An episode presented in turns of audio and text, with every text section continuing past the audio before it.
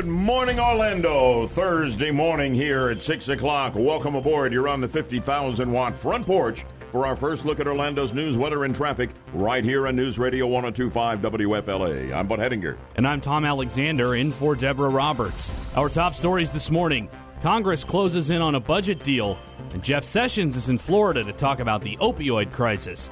We'll have details coming up in one minute. What's bugging the Bud Man? Yeah, that Senate budget deal and also the latest FBI lovers text messages. We're talking about them in this half hour on Good Morning Orlando. Coming up on 602 now on News Radio 1025, Senate leaders say a significant bipartisan agreement on a two year budget deal has been struck.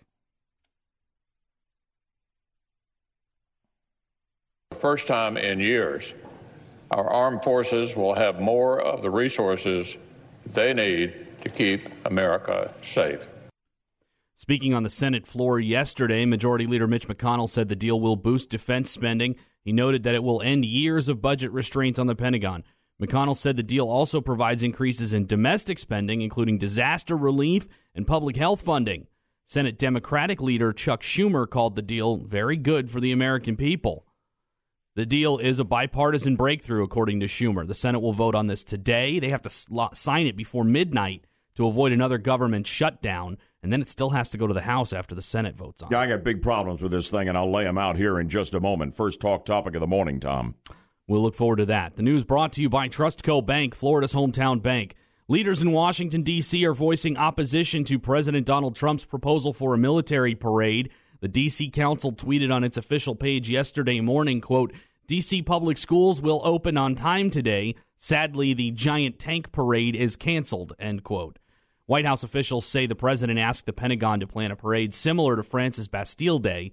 DC Congresswoman Eleanor Norton responded to the idea by saying the parade would be a waste of taxpayer dollars. This is not being well received, even in military and veteran circles. Um, I've got mixed emotions. We're going to talk about it and take calls on this at 7 o'clock this morning. We want to know what you think here in Central Florida. That's Tom? sure to have a lot of people talking, Bud. Federal prosecutors in Tampa met with U.S. Attorney General Jeff Sessions Wednesday.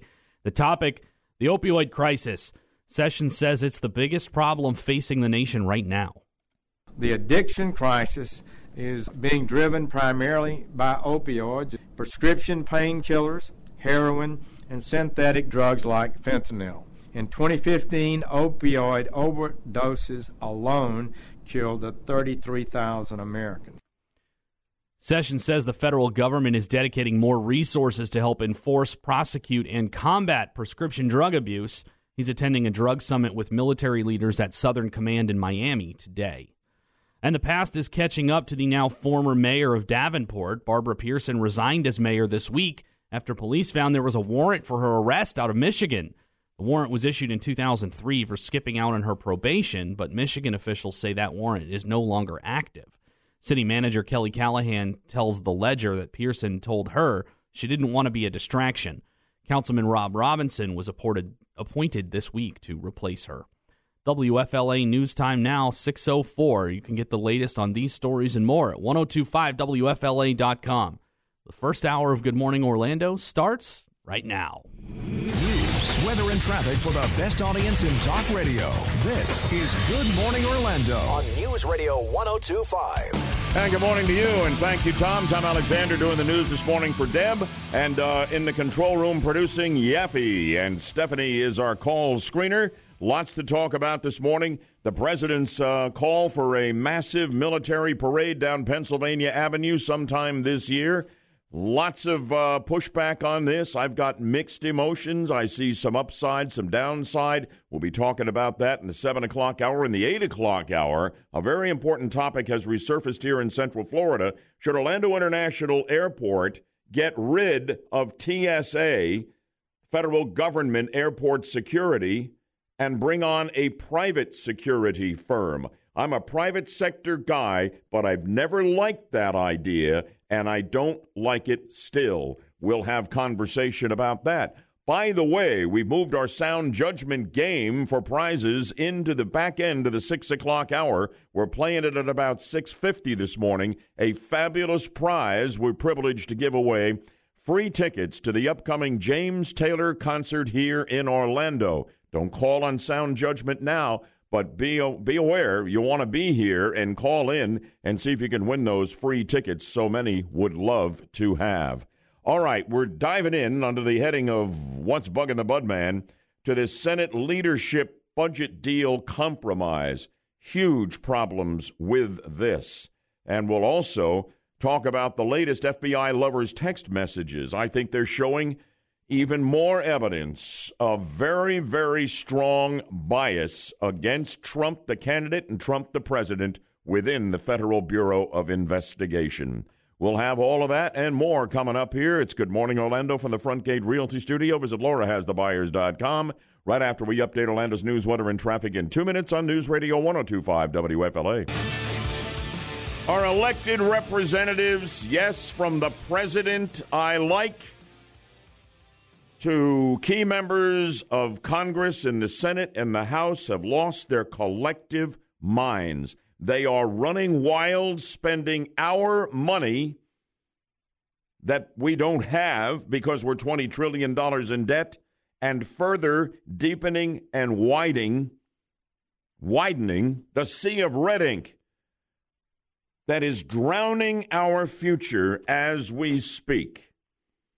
This is why I just wanted to spit nickels when I when I listened to McConnell and Schumer talking about this great bipartisan compromise among Senate leadership leading to a budget deal yesterday that if it was approved by the full body and I hope it will not would raise spending on both military and domestic programs by almost 300 billion more dollars over the next 2 years. No offsets, no corresponding spending cuts at all. Think about that. We're already going to see the deficit go up because we're going to, at least in the early years, see less revenue now that we have the Trump tax cuts, which are doing a great thing now to stimulate the economy. You add the $300 billion here, you're all of a sudden talking about what we dealt with during the Obama regime trillion dollar annual deficits. When are we going to end this insanity? The president seems to like this deal. The only way you can get anybody to agree on a bipartisan basis to do anything is when one party says, hey, I'll green light the stuff you want extra money for if you green light the stuff we want extra money for. And that is exactly what happened yesterday. The Republicans and the president got 165 billion more dollars for military spending. And on the domestic side, for all kinds of things, including disaster relief, and there are benefits to that from Florida fiscally, no doubt about it, 130 billion more dollars for the Democrats. And you add them together and you add another $300 billion to the federal deficit. You know, I mean, and, and where's the resistance to this? I don't see it, Yaffee. I really don't. Now, are fiscal hawks in the House, and they're going to have to vote on this who are saying that they're not going to go for this, and they shouldn't. We're busting right through the budget caps here. And, and this insanity that is ruinous to the future of this country is killing us. And, and the idea that, okay, if you want to reprioritize and more money for the military or more for certain domestic programs, you've got to cut it out of somewhere else and have it not expand the deficit. There is nobody with any power in Washington anymore who's even giving lip service to doing that, Mike. Yeah, that's true. And unfortunately, we have to blame President Trump for a lot of this because he has not been big on this cutting spending. He wants increased military spending, and he's willing to do it any way he can. And unfortunately, all we have are some conservative members of the House who are trying to stand up against this, and maybe a couple of people in the Senate, and that's it. We're kind of crying in the wilderness today, yeah. bud. Watch how your lawmakers vote on this as it moves through both houses today, okay?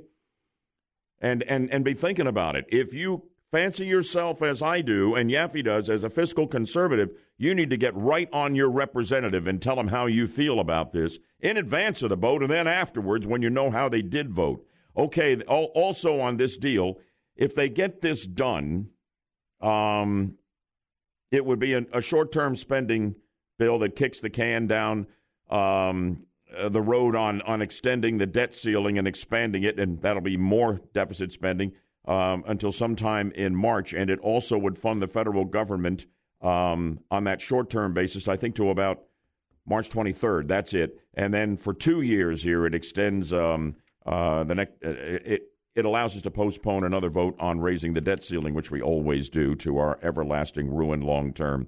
So anyway, short term lawmakers get six more weeks to resolve their uh, differences over immigration policy and and and write a full uh, budget. So that's exactly what happened there.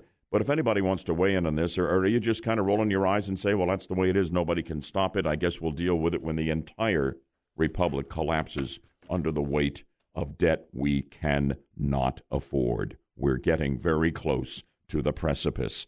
407 916 5400, text line 23680. Do you agree or disagree? Do you share our outrage and our concern? Or is this just okay with you? 407 916 5400. Text me at 23680. Standard message and data rates apply there. So you remember this whole round of text messages that were uncovered, like 50,000 of them, the first lot that came out between these two FBI lovers. You remember this?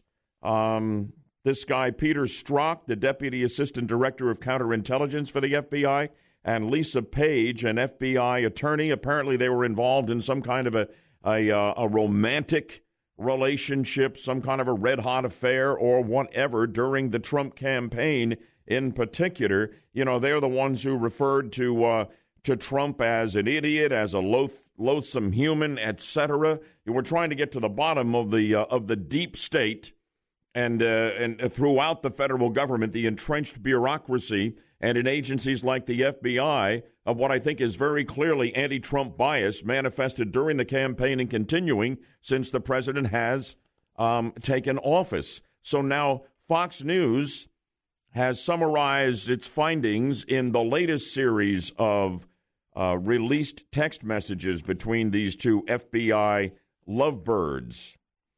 In one exchange dated September 2nd, 2016, right in the middle of the heat of the campaign, Strzok and Page discussed drafting talking points for then FBI Director James Comey, apparently intended for Comey to brief Obama, who, in the text messages, quote, wants to know everything we're doing.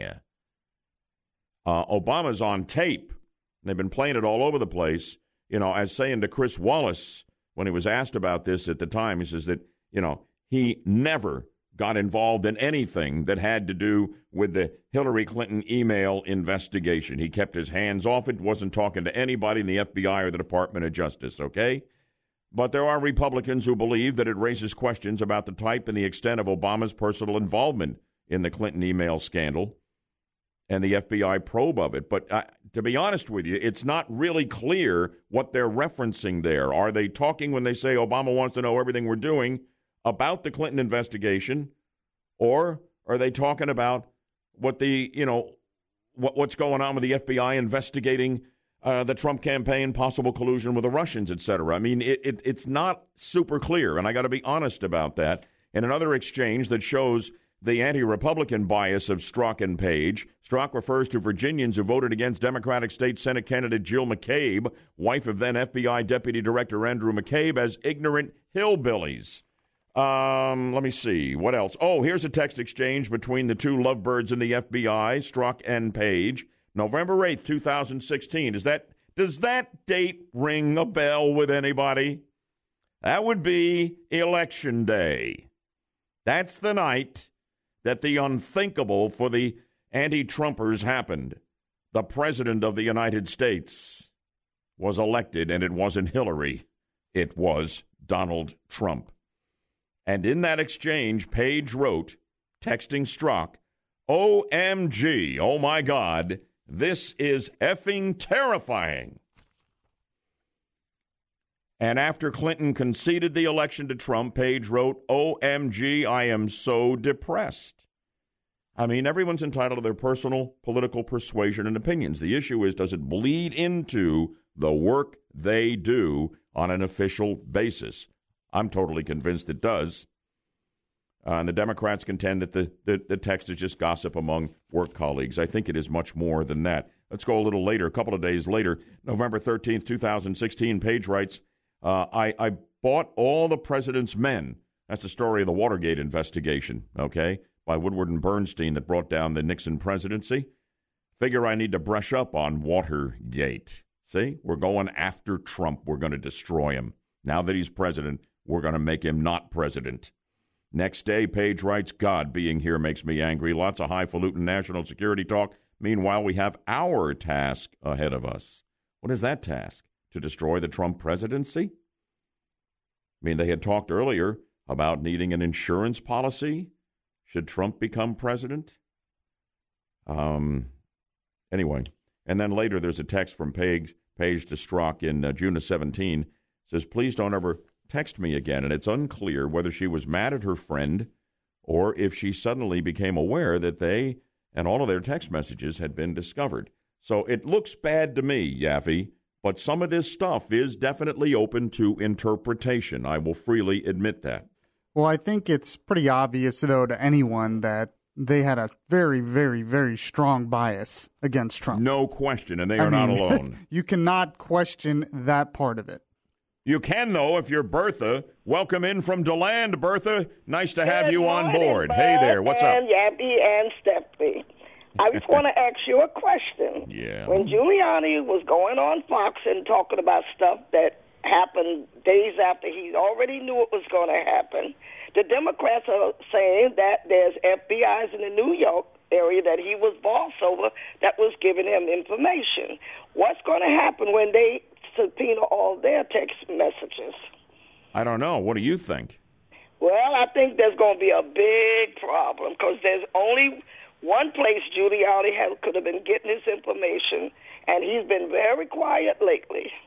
Uh, you smell a rat there, but let me I ask you: a, rat. The Democrats are going to play the same ball. What, you, what, what about though? All of these fifty thousand text messages, and we're getting a new load of them now that are being analyzed. And you look at it here, I mean, do you see anti-Trump bias for the candidate and then for the president?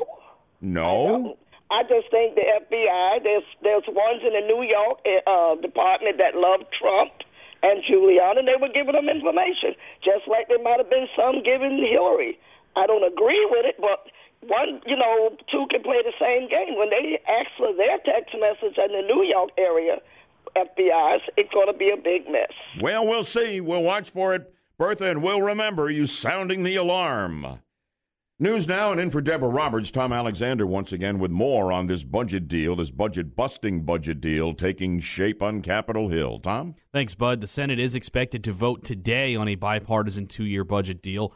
It would substantially increase defense spending and funding for domestic programs. Would also avert a second government shutdown this year. The Senate is expected to pass the budget and send it to the House for final approval before the government funding deadline of midnight tonight. Some conservative Republicans are also voicing their displeasure to the big spending increases and the lack of debt ceiling reforms. The news brought to you by Trustco Bank, Florida's hometown bank. The latest poll for the U.S. Senate race in Florida shows a tight contest between incumbent Democrat Bill Nelson and Republican challenger Governor Rick Scott, even though Scott hasn't yet filed. Brad Coker, the manager of Mason Dixon, is not surprised by the numbers. It's a close race, uh, which isn't surprising this early.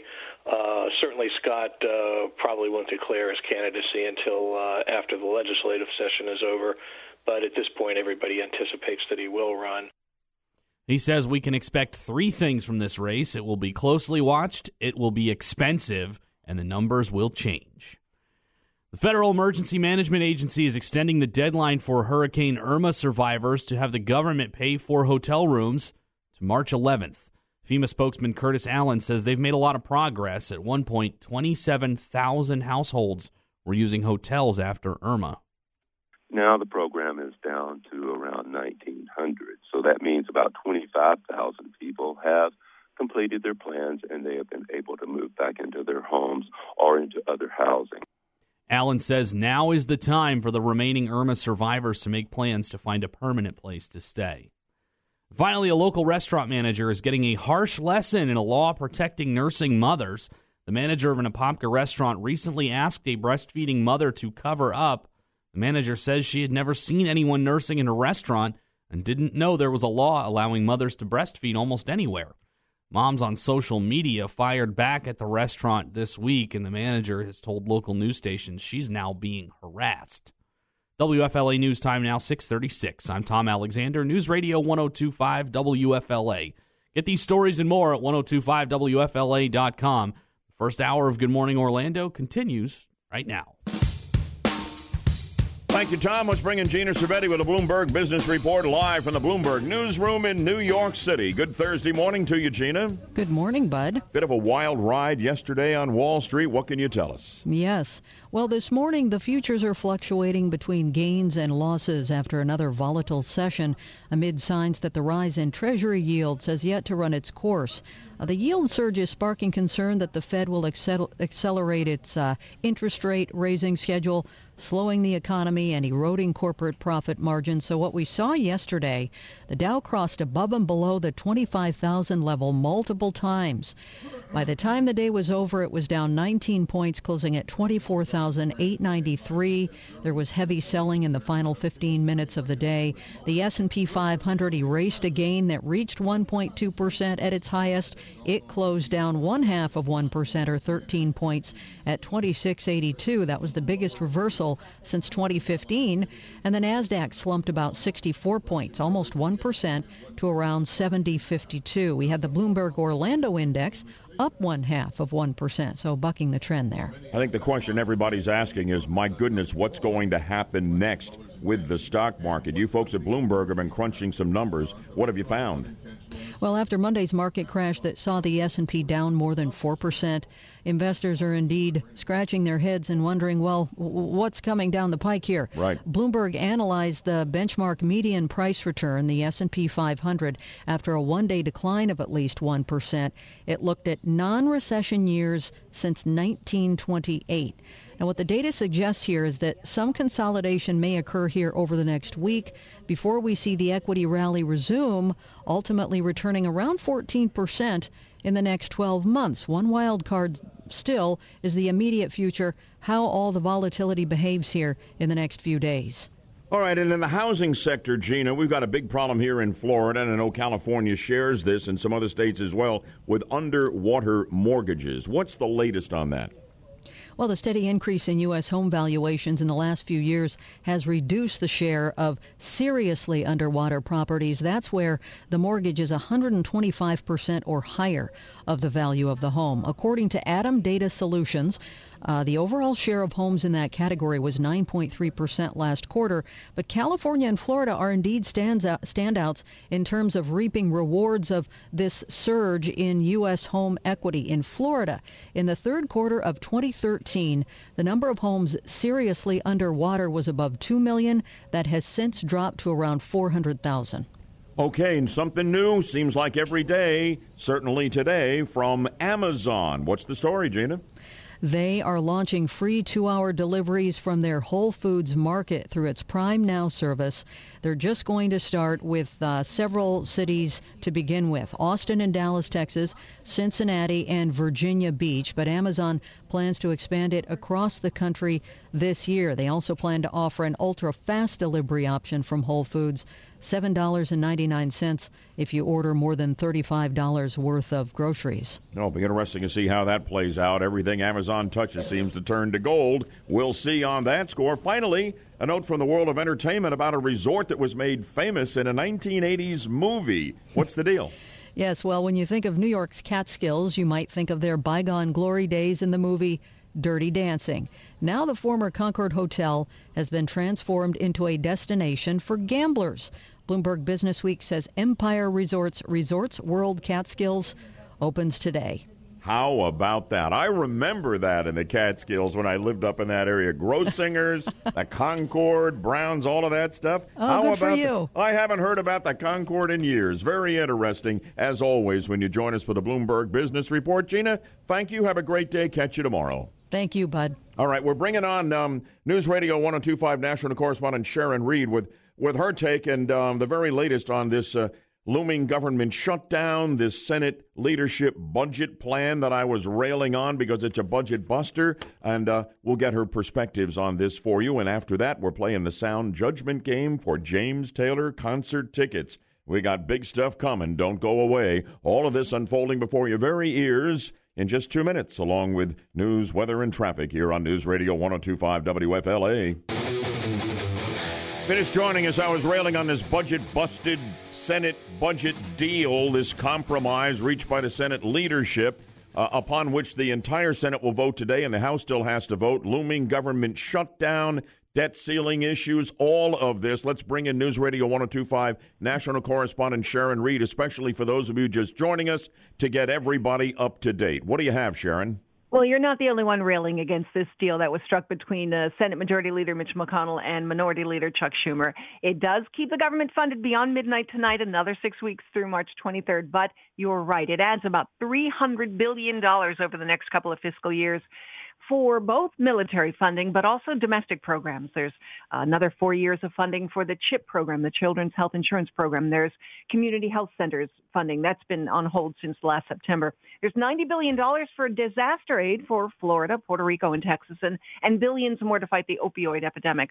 Lots to like for Democrats, but um, nothing about immigration. It is expected to pass the Senate today, and then you're right, it goes to the House, and that's where it's it could run into trouble because there are a lot of fiscal hawks, conservatives who do not like it, who say that Republicans, if if this is approved, they're not going to be able to say they're the party of fiscal responsibility right. anymore because this adds to the deficit. It, it, right now, it would be projecting 2019 to pass 1.1 trillion dollars in the gap between spending and revenue. So very, very controversial. I think uh, Alabama's Congressman Mo, Mo, Mo, Brooks yesterday, they had a, a rank and file meeting yesterday with Paul Ryan, the House Speaker, and he said he called the bill a debt junkie's dream. Boy, is it ever. It'll be very interesting to see how the Conservative Freedom Caucus in the House, whether or not they they show us what they're really made of and what they stand for and stand up against this. Now, this plan that the Senate leadership came up with uh, would kick the can down on the road, uh, down the road into March on doing an immigration deal, and, and then they don't have to deal with the debt ceiling for two more years. Am I right on that, Sharon? They don't have to deal with the debt ceiling until March 2019. It does keep the government funded six weeks through March. Right. It gives them time to, enough time to finish writing the, the omnibus bill that would fund the, the rest of the fiscal year. That's just the, the allocations, the formal part of it all. And so it does it does kick the can down for a couple of things. Um, but again, those other programs that, that are getting pledged, um, the 300 billion, that, that that's for two fiscal years and ahead. Got it. Thank you. Great job on it as always. I appreciate it, Sharon. Sharon Reed, News Radio 1025 national correspondent. Catch you next time around. Have a great day. It. Have a good day. All right. Thank you. And indeed, we will. We're up to date there. Somebody's going to have a really great day because we're giving away James Taylor Orlando concert tickets. The legendary singer and songwriter is coming to town, and it is a fantastic show. We'll be telling you more about the prize here. You're eligible to win sound judgment if you've not been a winner in 30 days. Get on the phone right now before everybody else swamps the lines, and you could be the winner. 407 916 5400. 407 916 5400. All right, let's go. Great prize up for grabs on our daily sound judgment game, and Steph's here to tell you all about it. That's right, Bud. So today we have an awesome pair of tickets to see James Taylor at the Amway Center on Wednesday, May 9th. Legendary singer songwriter James Taylor and his all star band with special guest Rock and Roll Hall of Famer Bonnie Raitt and her band play at Orlando's Amway Center on Wednesday, May 9th for one unforgettable evening. Tickets are on sale now. Visit 1025WFLA.com, keyword events for more info. If you're getting a busy signal, wait for a wrong answer and then dial quickly 407 916 5400. Well, nobody dials anymore, but you know what I'm saying. Call, okay? That's the number. There was a marathon speech on the House floor Wednesday by Minority Leader Nancy Pelosi. She was speaking on behalf of the Dreamers, trying to force Congress to include immigration legislation in their budget deal. It went on and on and on. As painful as this is, I want you to listen to Pelosi making herself hoarse and then use your sound judgment to tell me this. Rounded off to the nearest hour, how many hours straight did Pelosi speak? This morning, we took a measure of our caucus uh, because the package really does nothing to advance a bipartisan legislation to protect Dreamers in the House. Without a commitment from Speaker Ryan, comparable to the commitment from Leader McConnell, this package, package uh, cannot have my support. All right, this went on for how many hours? The longest speech in the history of the House of Representatives. Line one, go ahead. 10 hours. No, but good guess. 407 916 5400. There's the open line. 407 916 5400. Line one is open. Grab it. Line two, you're up next. How many hours? Seven. No, but thanks for trying. 407 916 5400. Line three, you're up next. Eight hours. Yes. Eight hours, five minutes to be specific. Sounds like you'd heard that somewhere. Yes, I have on your show. Uh, well, I didn't say it today. We've been trying not to say it. I've been. well, ta- I, I'm glad I won. Thank you, Bud. hey, congratulations, James Taylor. Concert tickets are yours. What do you think? I'm I'm excited about it, and you're my favorite show. Thank you very much. It's great to have you with us on the 50,000 watt front porch. You and Stefan are going to work it out so we get you those concert tickets. Hope you enjoy the show. I want to write you a little note of congratulations. What's your first name? Rob, Rob. Okay, Rob. And uh, where do you call home? What town? I live in Orlando. Fantastic. Great to have you here on WFLA on Good Morning Orlando and enjoy the James Taylor concert, my friend. Thank you, thank you. And I put you on hold right now. Man, oh man, oh man. Can you imagine? There were others in the House who were listening to this. Eight hours of Nancy Pelosi. That's pure torture, Yaffee. Pure torture by any measure. Yeah, they're going to start using it at Gitmo, I think. Well, they'll give them the option of having to listen to the eight hours of that or waterboarding. No, no, no. They get, get the water, get the board. No, Pelosi. No, no, please. It's too much. The terrorists are giving all kinds of information now. It's crazy how it's working. They're coughing it up. They're just going to play Pelosi. The thing that was amazing about this, and you have to give it up for Pelosi.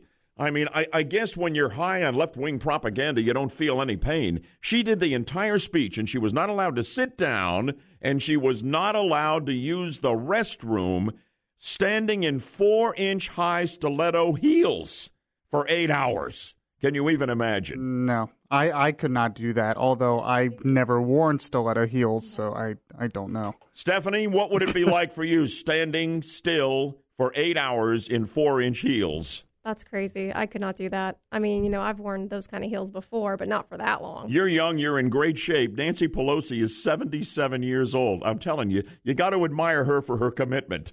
I guess. I mean, I'd be wearing Uggs if I were her standing up there. Jeez, unbelievable. Right? She didn't think ahead. I don't know, but she kept doing it. It was amazing. And uh, we got a sound judgment winner, and that was terrific. And uh, Rob looks like he's sounds like he's really, really excited. Good stuff. Good stuff.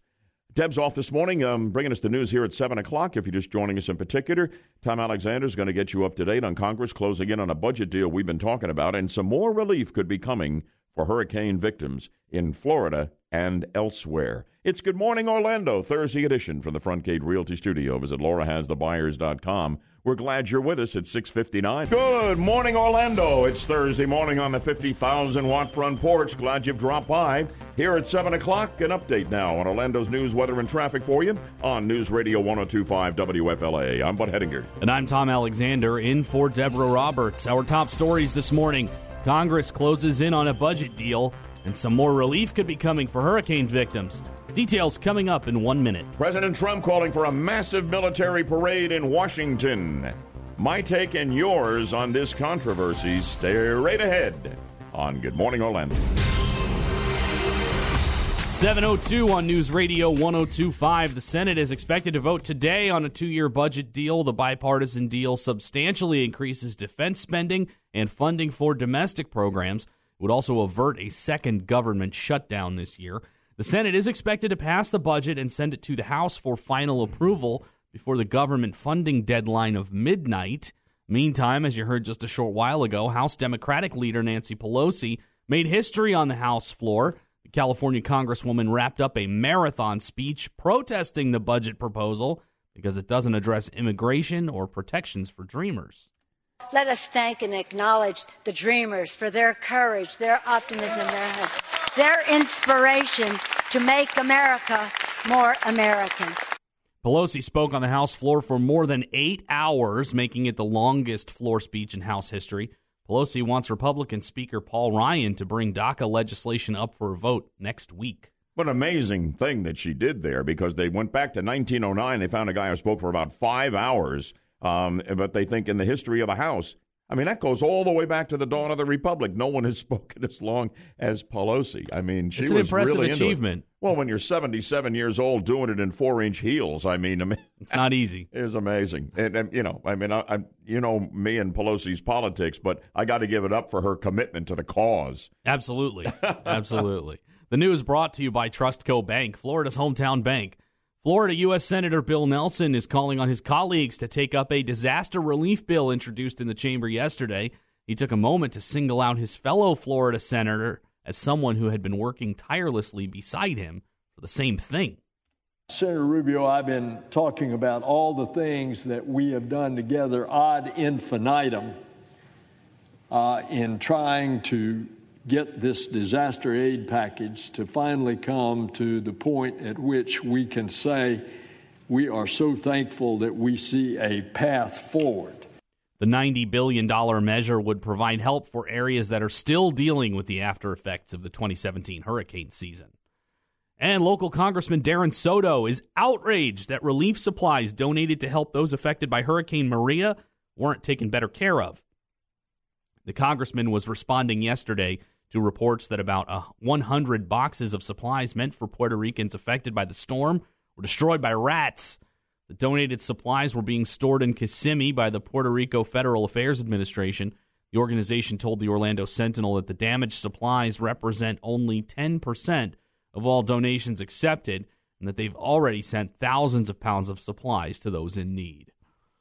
And finally, there are new recommendations for protecting eight threatened species in Florida in effect now. The Florida Fish and Wildlife Conservation Commission has approved conservation and permitting guidelines for landowners and others.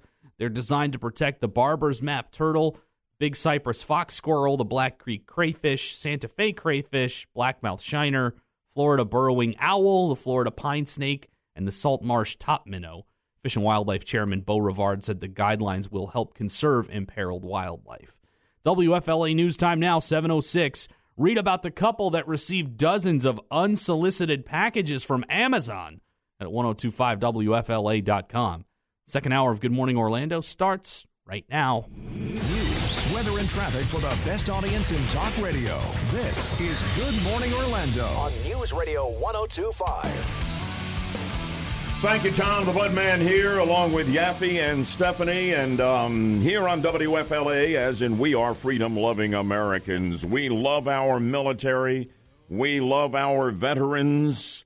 We love a great patriotic parade.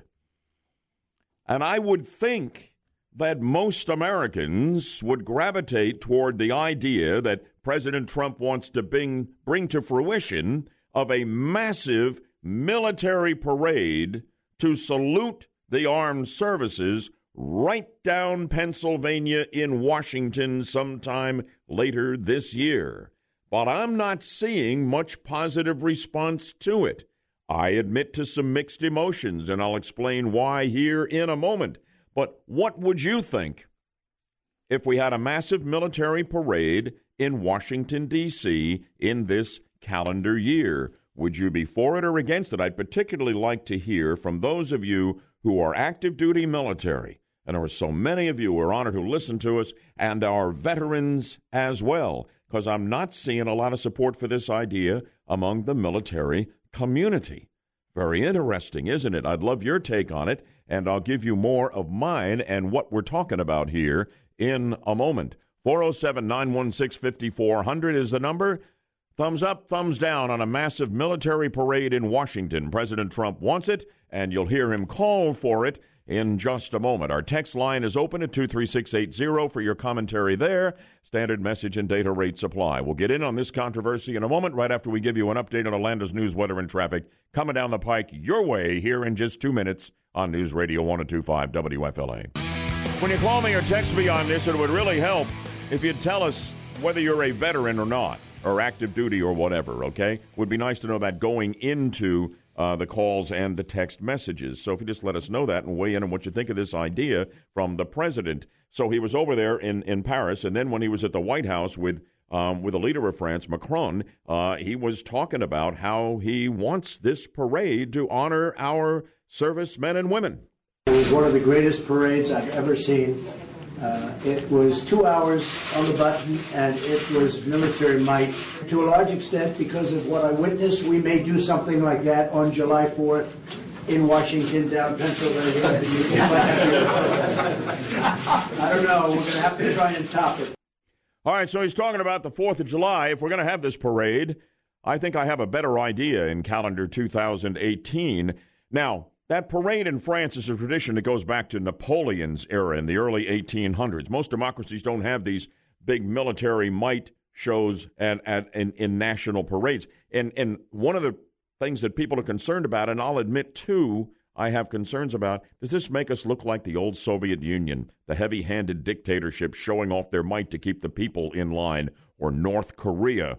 Now that's always parading its missiles and its tanks, etc. Yeah, China does it now too, Yes. and I think Russia still does it, even Yeah. though they're not the Soviets. Yeah, and um, is it politicizing the military? Um, and also, does it stretch the military too thin? I mean, we're already having issues, you know, with um, with with resources and not enough man and woman power. Um, there are those who say this is going to bring people, you know, in, and they're going to have to train to, you know, to to march appropriately for this, etc. Um, and I have some mixed emotions about it, but from the president's standpoint, he'd be there as the commander in chief. It would be a huge story. It'd be covered all by the, all of the media that have to cover it, the anti-Trump media, etc. And it would be a great tribute and a great advertisement for for our military and how we revere those who serve in this country. So there's the upside to it. We have not had parades like this very often in this country. And it is believed without exception we have only had something like the president envisions when we have won a war. We had a massive parade after the North won the Civil War. We had a massive parade after we won World War II. We had most recently a big parade in Washington under Bush 41 when he was commander in chief when we had won the Gulf War. But we would not be having it in conjunction with a military victory here.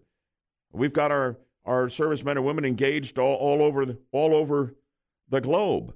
I mean, we're crushing ISIS, but it's not like we have a clear military victory to celebrate. So this would be breaking new ground in that regard. Some say it's just a big ego trip for President Trump. I think his heart is in the right place. He reveres the military. He doesn't think it gets the recognition, the respect, and the resources that it warrants, and he wants to pay special tribute to them with a massive parade in Washington. Now, here is an idea. If you're going to do this, you don't do it on the 4th of July when it's steamy hot in Washington, D.C.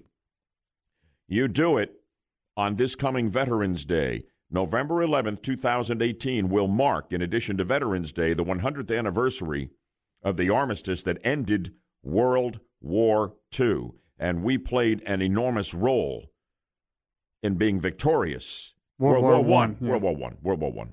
World War One. Okay? That would be the time for this parade, Mr. President, in my view. Where are you on this? Do you want the massive military parade? Not a lot of support that we're seeing on a national basis from those who are active duty and our veterans. Where are you on this idea? Do you like what the president is pitching? If we're going to do it, do you agree with me? Then better than this 4th of July would be on the 100th anniversary of the end of World War I. 407 916 5400. Weigh in on this, whether you're a veteran, active duty, or not. I want to know what you think. And our text line is 23680. Standard message and data rates apply. The phone line is 407 916 5400. A massive military parade in Washington, D.C. along Pennsylvania Avenue. That's what the president wants sometime this year. Tanks, amphibious assault vehicles, howitzers, rocket launchers, all on display. Been a long time since we've seen anything like that, and it's always been in celebration of a victory in war, which it would not be in this case. Now, here's a veteran on the line weighing in. Uh, Jerry from Apopka, what do you think of this idea? Well, Bud, I think we have Memorial Day to honor those who died in military service, and we have uh, Veterans Day, November 11th, the 100th anniversary of World War One. Like you said, a great time to honor those who served in our military. But I want to, if anything, I would be against this parade unless we can celebrate the bringing home of our troops from places like Germany, Britain, Italy, South Korea, Japan, bring them home because we can't afford to be policemen for the world anymore. I'm a veteran. I love this country, Mm-hmm. but we're stretched too thin. And I think we need to get away from this militaristic approach of projecting to the world that we're the big military policeman. Got it, Jerry. Great take on that by a veteran. I know you're speaking from your heart and you're a great patriot. Fellow veterans, let me know if you're a veteran or active military. Do you see it as Jerry does, or do you see it another way? Ruth, I think you like the idea that the president has for a massive military parade to honor those in the armed services. Good morning to you. You're on with a Budman from St. Cloud. Ruth, go ahead. Hi, Bud. Hi. I agree with you. Um, I like the idea of having it in November, but I think we did win a war when we won the election and we took our country back.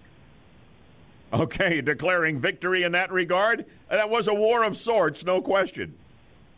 But you like the idea. Doesn't make I us look it. doesn't make us look too much like North Korea or the old Soviet Union. No, it makes us look American. All right, there you go. Now there you go. There there's one side of it and there's the other side of it, yeah. Yeah, I don't think it would go over well if we did a parade to celebrate Trump's victory. I just don't think that would no. Steph, you, uh, uh, Yaffee, you're not too high in this idea, right? No, and the first caller made a good point. We have Veterans Day and Memorial Day, and this would be a lot of money and time that I just think is really unnecessary considering we have those other ways to support the military. I understand where Trump's coming from. Yep. The left way overreacted, but um, nah, I just think it's unnecessary. Steph, what do you think? I think it'd be a great idea. I think it'd be really neat to see our military all come together. And I mean, Trump does this because he he loves this country. You know, he's for the people and he's for the military. Let's go out to the Space Coast and bring in Jason. Good morning to you, Jason. Hey, how's it going, guys? Good. How are you? Hey, not too bad.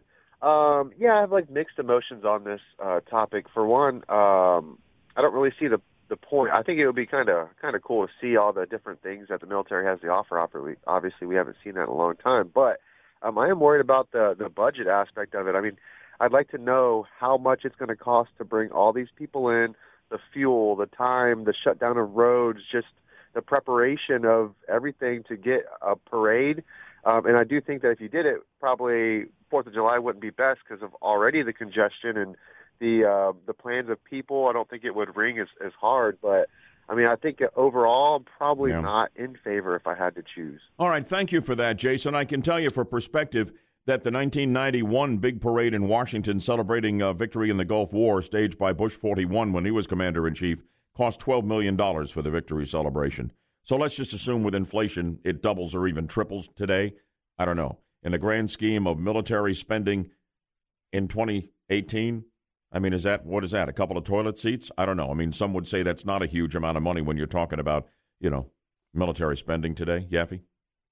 Uh, yeah, it's a great point. By the way, what about the text line? I know you've got some incoming from the folks who want to want to be um, want to be heard there. Well, but interestingly enough, I'm getting a bunch of texts from veterans, and a lot of these veterans are against it. You see, that's what I'm seeing nationwide. Yep. One person says, I'm Air Force Combat Rescue, and I have better things to do with time at work than a dog and pony show parade. Another person says, as a veteran, um, as an active duty service member for 33 years, I think it's a bad idea. It's a waste of money and puts our soldiers in unnecessary danger. Another person says they're a veteran, a Marine veteran, Trump supporter, but still thinks it's a dumb idea. Wait a minute. Someone says that the parade puts the military in danger. What are people going to be shooting at them from the sidelines?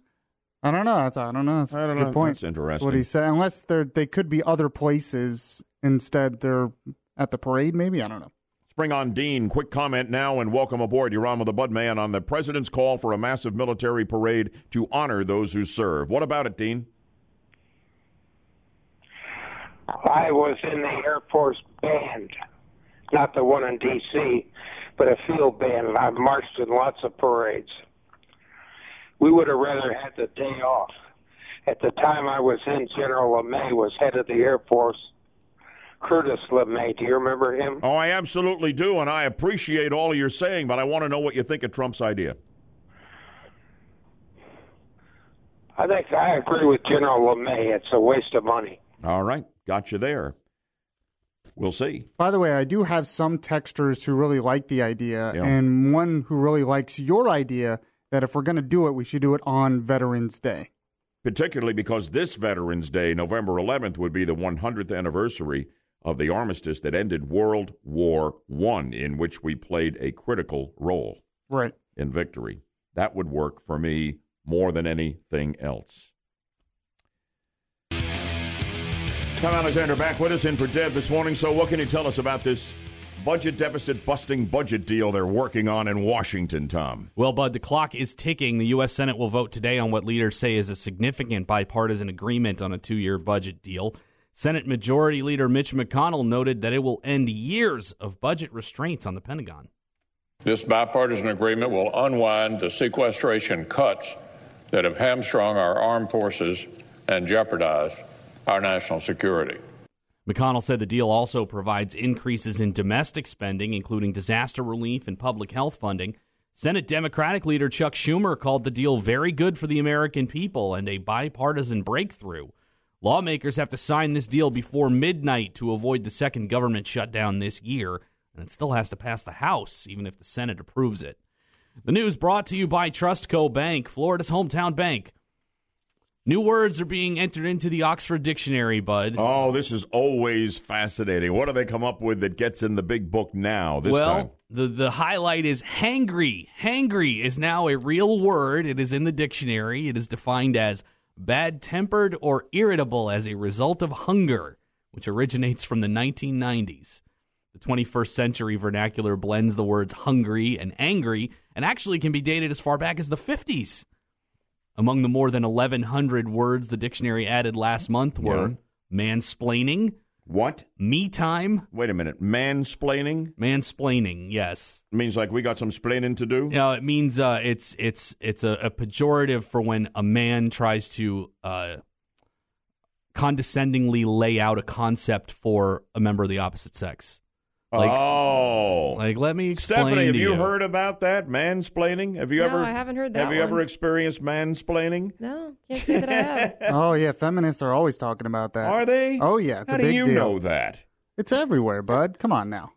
I am have li- not heard that. All right. I mean, don't see. Yaffee always tries to make me look bad, like I lead some I kind was of uh, sheltered I life was here. producer splaining. has to do that constantly for the Bud Man, just to keep him on the air. Anyway, that hangry thing, part hang, you know, you do. I get really grumpy when I haven't had anything to eat. Oh yeah, I'm in for hangry. That works. But this mansplaining, I don't get. What else you got in the dictionary? Me time and snowflake.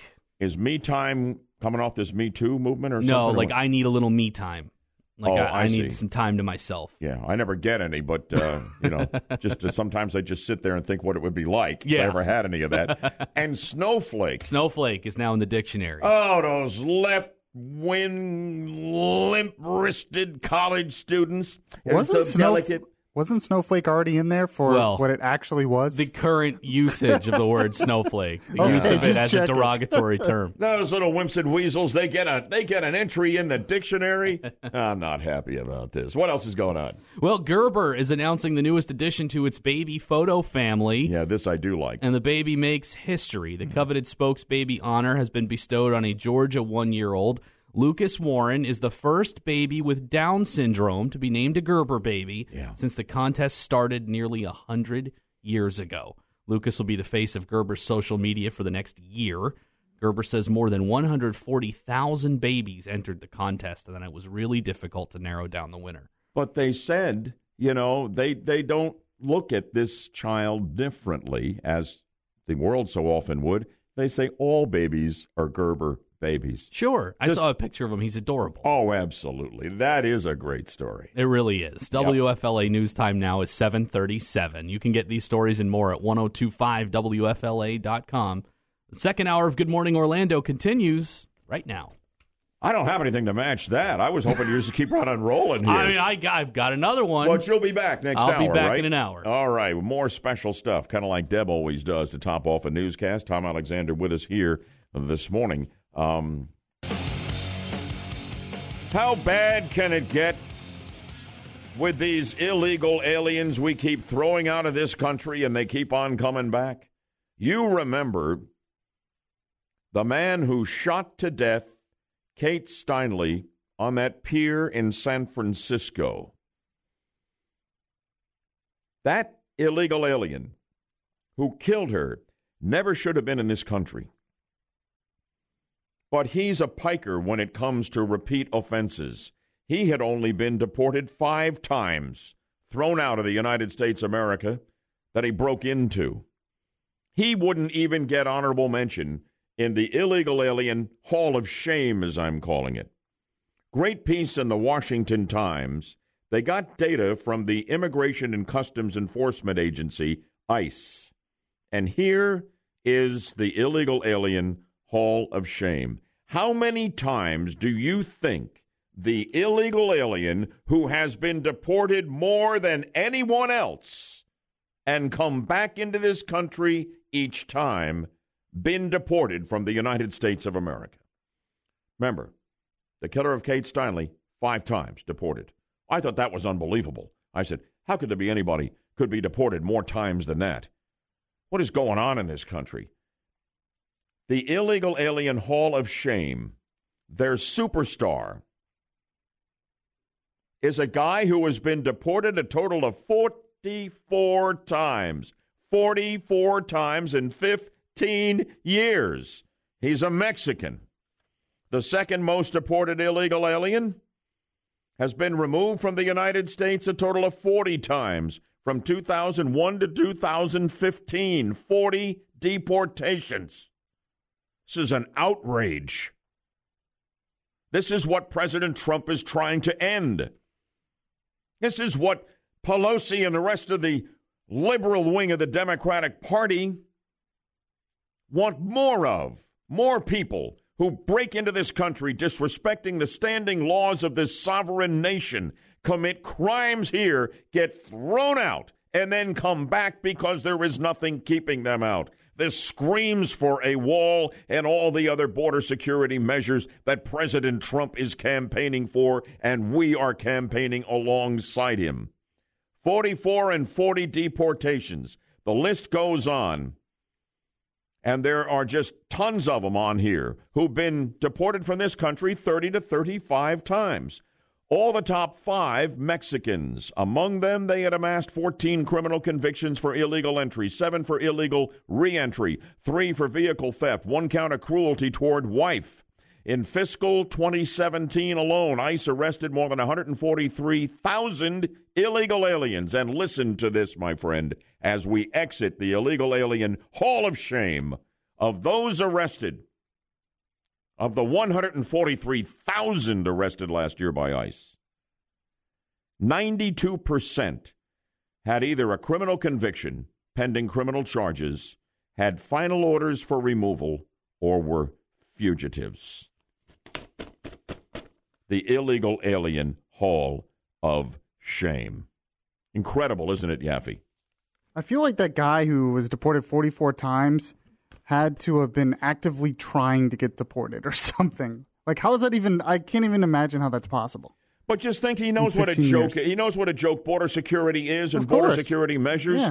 and the politics, particularly under the Obama regime here. No problem. We'll just break back into America. Those suckers. Yeah, and there's probably yeah, and there's a we'll lot of people here. like we'll tap into the social welfare system here. Get all the benefits of U.S. citizenship. Totally illegal. No love for the country. Mocking this country with their disrespect for it. It's outrageous. This is what the president is trying to stop. And any patriotic American, and I don't care whether you're left, center, or right, should be outraged by this and should demand an end to it. The illegal alien hall of shame. I bet you Rush isn't going to have any more compelling stuff than that, but we'll find out. He's usually pretty good. The Rush Morning Update's coming up. Whew. Boy. Good morning, Orlando, from the Front Gate Realty Studio. Visit LauraHasTheBuyers.com. We are glad you're with us. Welcome to the 50,000 watt front porch on what for many is a foggy Thursday morning. We're monitoring the um, the Fox line right now, and there's a big crowd gathering in Washington to hear President Trump address the the uh, National Prayer Breakfast, and we're going to try to capture some of that audio and play it back at the tail end of the show. And uh, you'll want to be here for that. You know, it, it's a, an annual tradition for presidents to speak at the uh, at the National Prayer Breakfast. Yaffee will never forget when President Obama was there, squirming in his seat with fire in his eyes, as Ben Carson, who wound up running for president and now heads HUD under the Trump administration, ripped him uh, on Obamacare. Yeah, that's really what launched his political career. I remember. I mean, he was a well-known surgeon Yeah. at the time, but he wasn't really into politics until then. And everyone's like, "Oh my gosh, I love this guy." Oh yeah, absolutely. He's kind of disappeared under the Trump administration. You don't hear much about Ben Carson yeah, these days. not a whole lot. Housing and urban development. Um, so we'll see what happens. I think um, uh, President Trump will be terrific, and he's been tweeting about it this morning, saying he's going to see a lot of people that he really um, loves to be around, and um, and we'll try to capture some of that for you. And I'm sure the left will complain about something. he Oh, said. yeah, of course, absolutely. hey, listen, um, we're going to talk about the latest debate that is coming up. The um, folks at Orlando uh, International Airport who who run the um, the Greater Orlando Aviation Board are going to vote sometime this month on whether or not to throw out the feds, the Federal Transportation Security Administration, and hire a private firm to handle airport security at OIA. I'm a private sector guy, but in this case, and I've made the case before, I'm going to make it again here. I am not a fan of getting rid of TSA at OIA for a private firm. And I'll tell you why and see what you think would be best to keep us as safe as we can be when we fly out of busy Orlando International. In the meantime, a news update at the top of the hour. Tom Alexander in for Deb this morning with more on Congress closing in on a budget deal and the so called God Bill, one step closer to being law. Good morning from us all. We're glad you're with us at 8 o'clock. Good morning, Orlando. Thursday morning here at 8 o'clock, and you're just in time to join us for the latest look at Orlando's news, weather, and traffic here on News Radio 1025 WFLA. I'm Bud Hedinger. And I'm Tom Alexander in for Deborah Roberts. Our top stories this morning Congress closes in on a budget deal, and the so called God Bill is one step closer to being state law. Details coming up in one minute. Folks who run Orlando International, once again, are going to vote on whether or not to throw out TSA and bring in a private security firm. My take and yours on that in this hour of Good Morning Orlando. Coming up on 804 now on News Radio 1025, Senate leaders say a significant bipartisan agreement on a two year budget deal has been struck. Speaking on the Senate floor yesterday, Majority Leader Mitch McConnell said the deal will boost defense spending. He also noted that it will end years of budget restraints on the Pentagon. McConnell says the deal also provides increases in domestic spending, including disaster relief and public health funding. Senate Democratic leader Chuck Schumer called the deal very good for the American people. I'm pleased to announce that we have reached a two year budget deal to lift the spending caps for defense and urgent domestic priorities far above current spending levels. Lawmakers have to sign the deal before midnight to avoid the second government shutdown of this year. The Senate is expected to pass the budget today and then send it to the House for final approval. The news brought to you by Trustco Bank, Florida's hometown bank. U.S. Attorney General Jeff Sessions says the country has, quote, never seen anything, end quote, like the current opioid crisis. Sessions was in Tampa yesterday discussing federal and state efforts to fight drug trafficking and the opioid epidemic. Sessions says 64,000 Americans died of overdoses last year. President Donald Trump has declared the crisis a public health emergency. And no surprise here, regardless of party affiliation, Florida lawmakers are pro God. A bill by Representative Kimberly Daniels, a Democrat from Jacksonville, that would require public schools to post the words, In God We Trust, has now cleared two House committees without a single vote against it. This is not communist China. This is America. I love God. I love America. And in the end, as I stand here before you, I got to remember that one day I have to stand before God. And that's what counts most to me. The God bill has cleared all of its House committees and is ready for a floor vote there. The Senate version is still in committee and has yet to be scheduled for a hearing. And the city of Philadelphia is going all out today celebrating the Eagles' Super Bowl victory. The parade starts at 11 o'clock Eastern Time in South Philly. The people have been lining up for hours already. It's set to roll north to City Hall, then on the Benjamin Franklin Parkway to the Philadelphia Museum of Art, home of the famous Rocky Steps and statue. Public schools, offices, and courts will be closed, so anyone serving jury duty in Philadelphia gets the day off today. WFLA News Time now 806. You can read about Russians accessing voter rolls in 2016 at 1025wfla.com. The third hour of Good Morning Orlando starts right now. News, weather, traffic. This is Good Morning Orlando. With Bud Hedinger and Deborah Roberts on News Radio 1025. Thank you, Tom. Made you a little nervous, didn't I? Just a little bit. I didn't show up. I took a break to get some coffee. Went over there, and the coffee machine wasn't working. Uh oh. Couldn't get it to work. That's a crisis. Sound the alarm. Are you going to be able to do the rest of the show? oh, I'm fired up. Okay, good. I think we're violating Bud's rider in his contract right now. the coffee maker's not working. I don't know Right? what's happening. This is the coolest machine. It's a great gizmo, and the darn thing is not working. And then I suddenly realized, you know, I've been hanging around this coffee machine a little bit too long. I think Tom must be running out of news. Uh oh. I'm a windbag, but not that big of a windbag. Good job. In for Deb here this morning. Tom Alexander with the news. Good morning, Orlando. Glad you're with us from the Front Gate Realty Studio. Visit LauraHasTheBuyers.com. We just heard from Yaffee producing so well in the control room as always.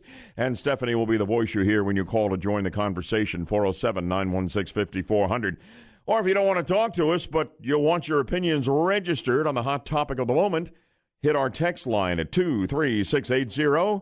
Standard message and data rates apply. Once again, Orlando International Airport, uh, the folks who run the show there in this very busy airport, are looking at throwing out the government security, the TSA folks, Transportation Security Administration, and bringing in a private firm. Apparently, going to have a vote on this later on this month at the Greater Orlando Aviation Board. And um, I want to talk about it. You might think that I'd say, oh, yeah, Budman's going to love this. I mean, he's a private sector guy all the way. Private sector can do things more efficiently in almost every case than the government can. But in this case, I'll say it again, not so fast on making this change. And I want to know what you think when I lay out my argument here in a moment. Do you want OIA to bring in a private security firm and throw out TSA? 407 916 5400. Text line 23680, where, as we say, standard message and data rates apply. We'll dive in on this controversy that once again has reared its head, and we'll do that right after we update Orlando's news, weather, and traffic in two minutes here on News Radio 1025 WFLA. In the wake of the September 11, 2001 terrorist attacks, the federal government created another massive bureaucracy aimed at keeping more planes from being blown out of the sky or flying into buildings and more innocent Americans dying. And it's been vastly successful for all of its problems. This huge bureaucracy, the Transportation Security Administration, aka the TSA. Now, there are private firms that handle security at some airports. We have one that handles Sanford Orlando International Airport, or Orlando Sanford, however they call it, whatever it is. But they only handle 3 million passengers a year. They handle more than 44 million at Orlando International Airport.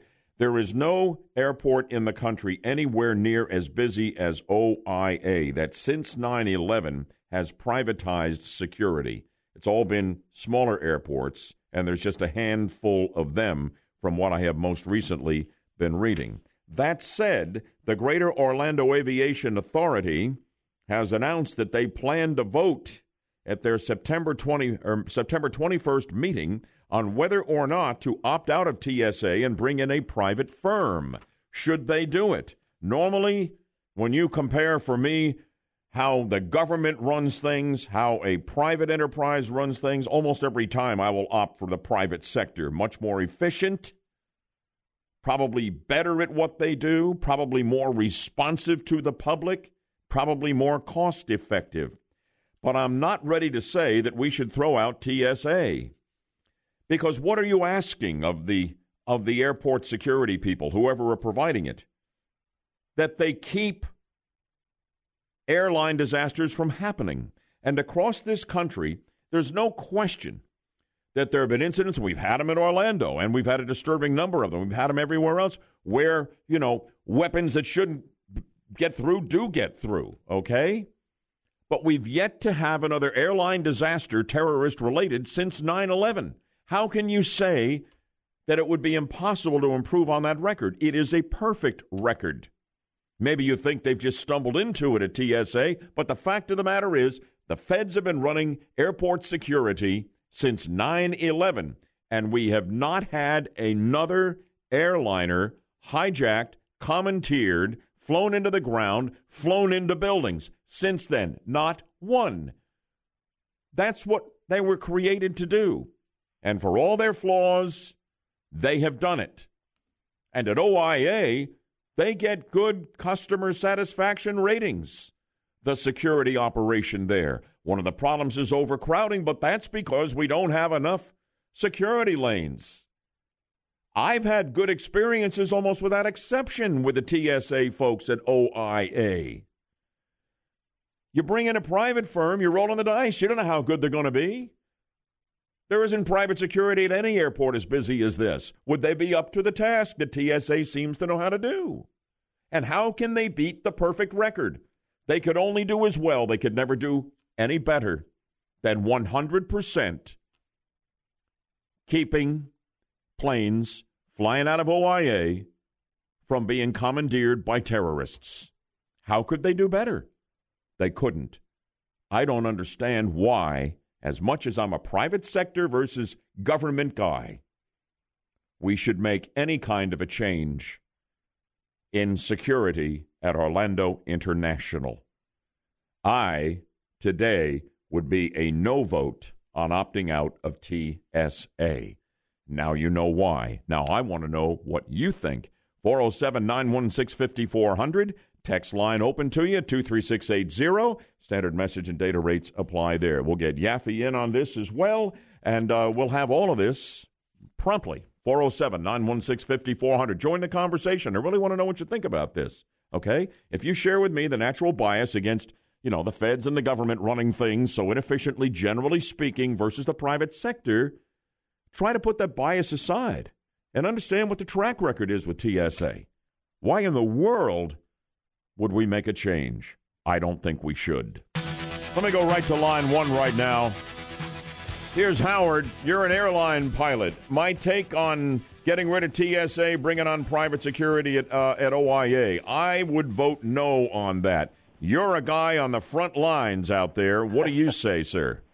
Well, I agree with you. It's uh, it's a tough job TSA has in uh, Orlando. I commute out of this airport, and I would say that TSA in Orlando does a fantastic job but it, it's it's like leadership. Everyone's different, so uh, it's it's a it's a touchy it's a touchy subject.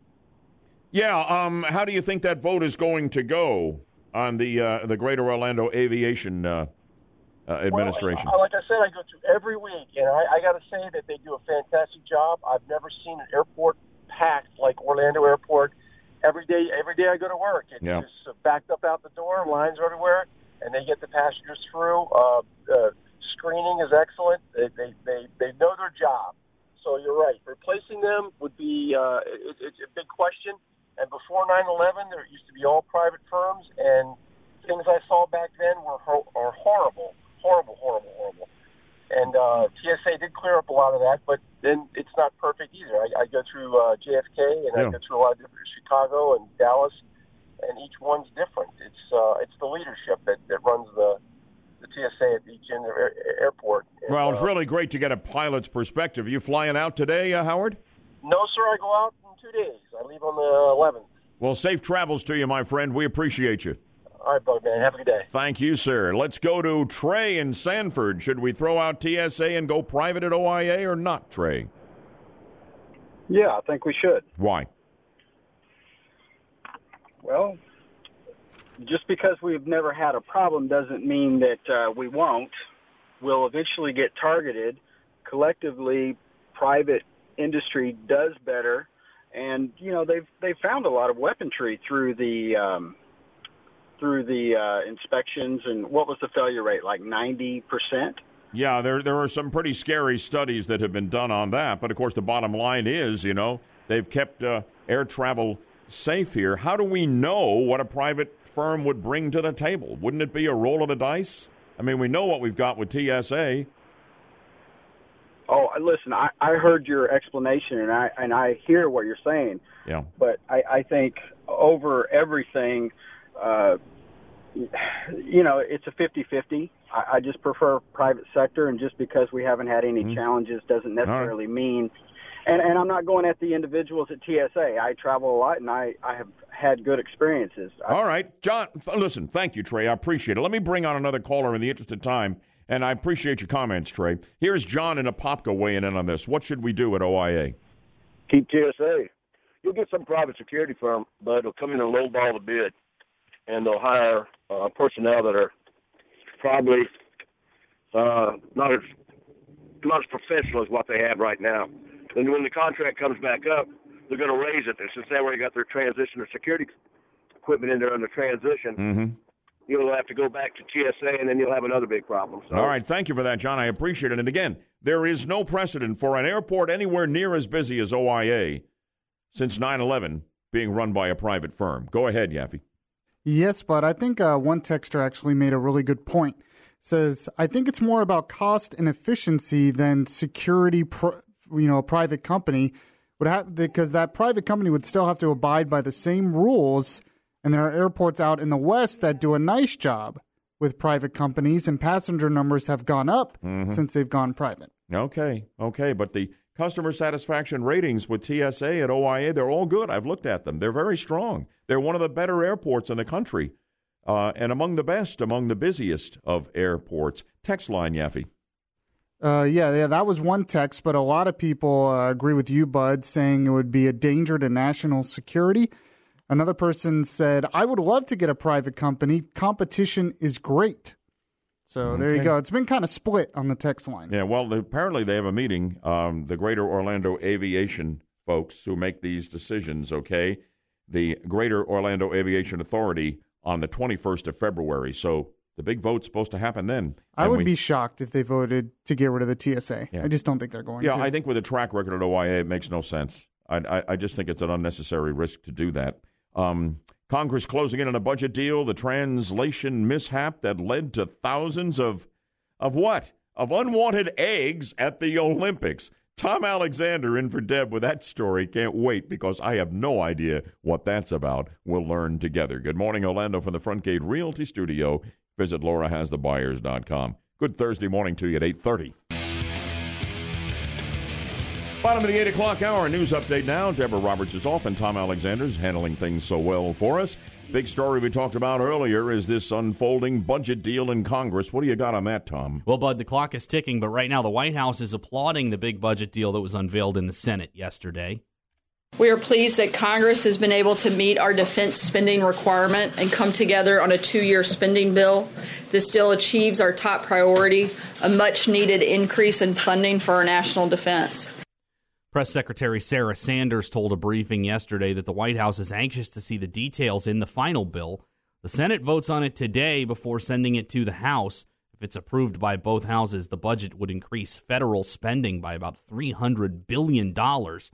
It has to pass by midnight to avoid another government shutdown. The news is brought to you by Trustco Bank, Florida's hometown bank.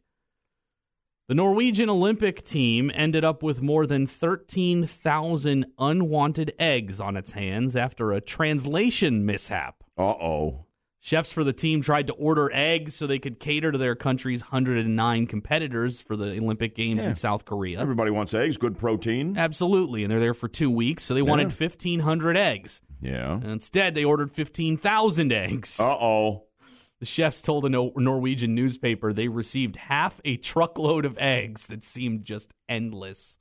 They were able to return the extra 13,000 or so eggs to the grocer. So what was the deal? The South Koreans were the holding the Olympics. They couldn't understand Norwegian or something. What happened? here? Apparently, there's no they haven't given a formal reason for the mistake, but the chefs uh, it apparently was on the chef's end for whatever reason. The translation they used, they they didn't get it into Korean well enough, and there's some speculation that it could have to do with South Korea's complex counting system. They use different systems of numbers for different purposes. Oh, yeah. A lot of restaurants in South Korea buy eggs by the crate in multiples of 30, but changing one syllable could mean the difference between 1500 and 15,000. so pretty easy to make a mistake if you don't speak fluent Korean. For sure. and uh, police in Memphis, Tennessee are trying to figure out what happened after a man received his stolen van back with a dead body inside. Uh-oh. Three people tried to rob him back in December, and when he couldn't wouldn't cooperate, they opened fire and stole the van. He was critically hurt and just got out of the hospital. He opened the back of the van, found a man's dead body in it. At the time of the incident, police say he told them only he and one other man were in the vehicle, but the owner told a local news station he told cops there were three of them in that van. Turns out the third man had been shot, and that was his body in the back of the van. Aha. Uh-huh. Police are trying to figure out why no one noticed it until now, and whether he could have been saved had they seen him when they find you know when they recovered the van initially. Be very interesting to get the rest of the story on this one. Absolutely, those robbers, by the way, still on the loose. Uh huh. Tom Alexander bringing us news in Deb's absence this morning. Thanks, my friend. Appreciate it. Thanks, bud. Okay, good deal. Um, coming up, breaking health and medical news from Dr. Kronhaus. Boy, I'll tell you what, his lineup is just compelling here. Do you know what? As bad as the germs are on an airplane, there's indications now that it's worse in the airports. Where are the worst germ locations you need to avoid or be aware of at the airport? Find out about it. And is it possible that cell phone radiation could trigger tumors? Lots coming up from Dr. K. Don't miss it. It's dead ahead here on Good Morning Orlando. Here on Good Morning Orlando, we care about your health and well being. After all, without you, who would listen to the show? That's why each Thursday at this time, we welcome our own doctor, Ken Kronhaus who has arrived with a black bag full of breaking health and medical news for the weekly house call. Welcome to Good Morning Orlando, as always, Doc. Great to have you with us. Great to be with you, bud. This is pretty chilling. We've seen stories over the years um, where there's been some speculation that if you're really using your cell phone a lot, that you might wind up with some health problems, and there is some new research that people need to hear. Go ahead on that. The latest of the long term studies, two studies by the National Toxicology Program, but they've revealed that high exposure to radio frequency radiation results in tumors in tissue around the nerves and the hearts of male rats, but not of female rats or male or female mice. However, the levels and duration of exposure to radio frequency radiation, Bud, were much greater than what people experience with even the highest level of cell phone use, and the study also exposed the rodents' whole bodies. And some curious issues in the studies, they used 2G and 3G signals, and most people are now on 4G, going to 5G. Right. And also, the rats that were exposed to radio frequency radiation actually lived longer than the control rats that were not exposed to the radiation. So, my advice keep the antenna away from your head, for example, by using speakerphone mode or a hands free device, and send text messages in preference to making voice calls when you can, except when driving. Okay, now let's talk about germs, particularly in the middle of this flu season. Everybody's just almost paranoid about, you know, catching something, the flu or whatever. And and folks normally associate the biggest danger at the airport with, you know, with that with that confined air on an airplane. But the airport itself can be full of germs as new research is confirming, right, Doc? Yes, you don't have to be a germaphobe to be interested in this story. Various surfaces in the cabin of a commercial plane, as you're uh, suggesting, have many times the amount of bacteria than an average kitchen counter. But the latest study found that surfaces in airport terminals, but can have even higher germ counts than those in the planes. The highest germ counts in the terminals were found on the screens of airport kiosks followed by bench armrests, and then drinking fountain buttons. And then the highest germ counts in the planes were on the flush button on the toilets, followed by the tray tables, and then the seat buckles. Boy, it gives you the creeps, doesn't it? I hadn't thought about the kiosks where you go these days now to, you know, to print your ticket, you know. Everyone's had their finger on that same screen, one after another, day after day. It makes sense, but I'd never thought of that before, Doc. Exactly. That seems to be the biggest one. It, just uh, bring the wipes and uh, keep the hands clean and don't touch the face. There you go. Flu update now, if you will. Sure. From CDC, the latest what we know. Flu season in America, it's in its 10th week, but the CDC officials, they cannot say if it has peaked yet. And flu seasons typically last 11 to 20 weeks. So we're in the 10th to 11th week right now. 16 kids died from the flu or flu related problems in the past week, but bringing the total of pediatric deaths, unfortunately, to 53 for the season. But hospitalizations are now the highest ever seen from October until end of January. January, almost 15,000 people were admitted to hospitals because of the flu. Unfortunately, flu activity is still high and widespread, course. Most of the nation, including Florida, and it's increasing overall. So you want to think about that flu vaccine, even if you haven't gotten it yet, and talk to your doctor about prescription antiviral medications. You must get it within two days of onset of symptoms. And since the, all the risk of hospitalization, talk to your doctor about it on an individual basis. Doc, we have time for two more items of the four you gave me in advance of the show. I'm going to let you make the pick. Sure. Um, hot tea. Smokers and drinkers are already at higher risk of developing cancer, but those regularly consuming hot tea may be multiplying their risk significantly. Hot tea is linked with a two to five fold rise in esophageal cancer, but only among individuals who also smoke or drink alcohol. And then a fun one. Let's talk a little about endorphins. Endorphins are chemicals produced naturally by the nervous system to cope with pain or stress. They're often called the feel good chemicals because Right. they can act as a pain reliever and happiness booster naturally. And this is a nice way to treat anxiety and depression, uh, to get your endorphins up. So, seven ways you can get your boost, your endorphins. Here's seven ways to get them up. Number one, regular exercise. Second is giving, like volunteering, donating, and helping others. Third is yoga, then meditation. Spicy foods is a good way to get it up. Dark chocolate and laughing. Seven good ways to get your endorphins up. Fantastic house call as always. You're the best, Doc. Thank you so much. Have a great day at Lake Cardiology. Be well, keep our endorphins high, bud. good stuff. Well, I think you've given us a little bit of a boost in that regard. Some really important news and some good news there as well on the weekly house call from my heart, Dr. Ken Kronhaus. Schedule an appointment with him. Find out how good heart care can be and heart care technology. His BudScan 2.0 saves lives every day. It's the state of the art heart scan, and most insurance will pick up the cost. Here is the number. He just might be able to save your life like he saved mine. 352 735 1400. 352 735 1400. And um, Doc's nationally syndicated on the radio. Sunday afternoons, we carry him right here on WFLA. Don't miss Dr. K. Sunday afternoons here at 2 with Good Day Health with Dr. Ken. At the National Prayer Breakfast in Washington, we've been waiting for President Trump to take the microphone. He's begun speaking. Yaffee's rolling on it. We'll catch some of the president's remarks at the prayer breakfast in just a moment. Don't miss that. With the time we have, let's just duck in live right now and catch um, President Trump addressing the National Prayer Breakfast in Washington, D.C. and shown them the path to a clean life, a good job, and a renewed sense of purpose. And soldiers, sailors, Coast Guardsmen, airmen, and Marines have spent long months away from home defending our great American flag.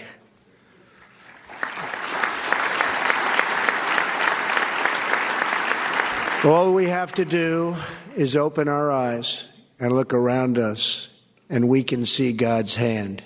In the courage of our fellow citizens, we see the power of God's love at work in our souls and the power of God's will to answer all of our prayers. When Americans are able to live by their convictions, to speak openly of their faith, and to teach their children what is right, our families thrive, our communities flourish, and our nation can achieve anything at all. And-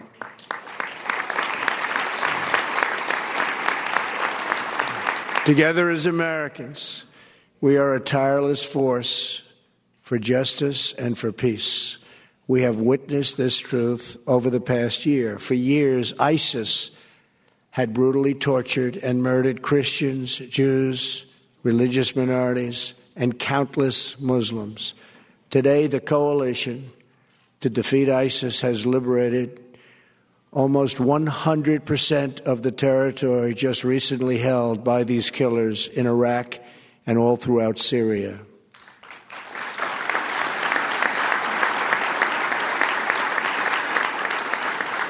Much work will always remain, but we will never rest until that job is completely done, and we are really doing it like never before.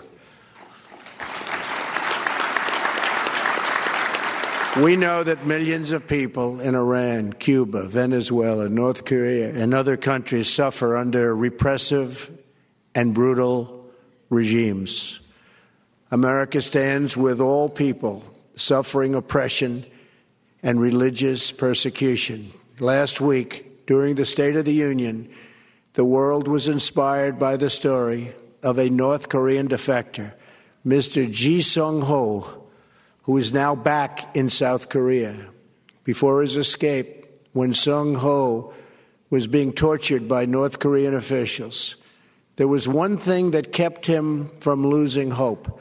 Over and over again, he recited the Lord's Prayer.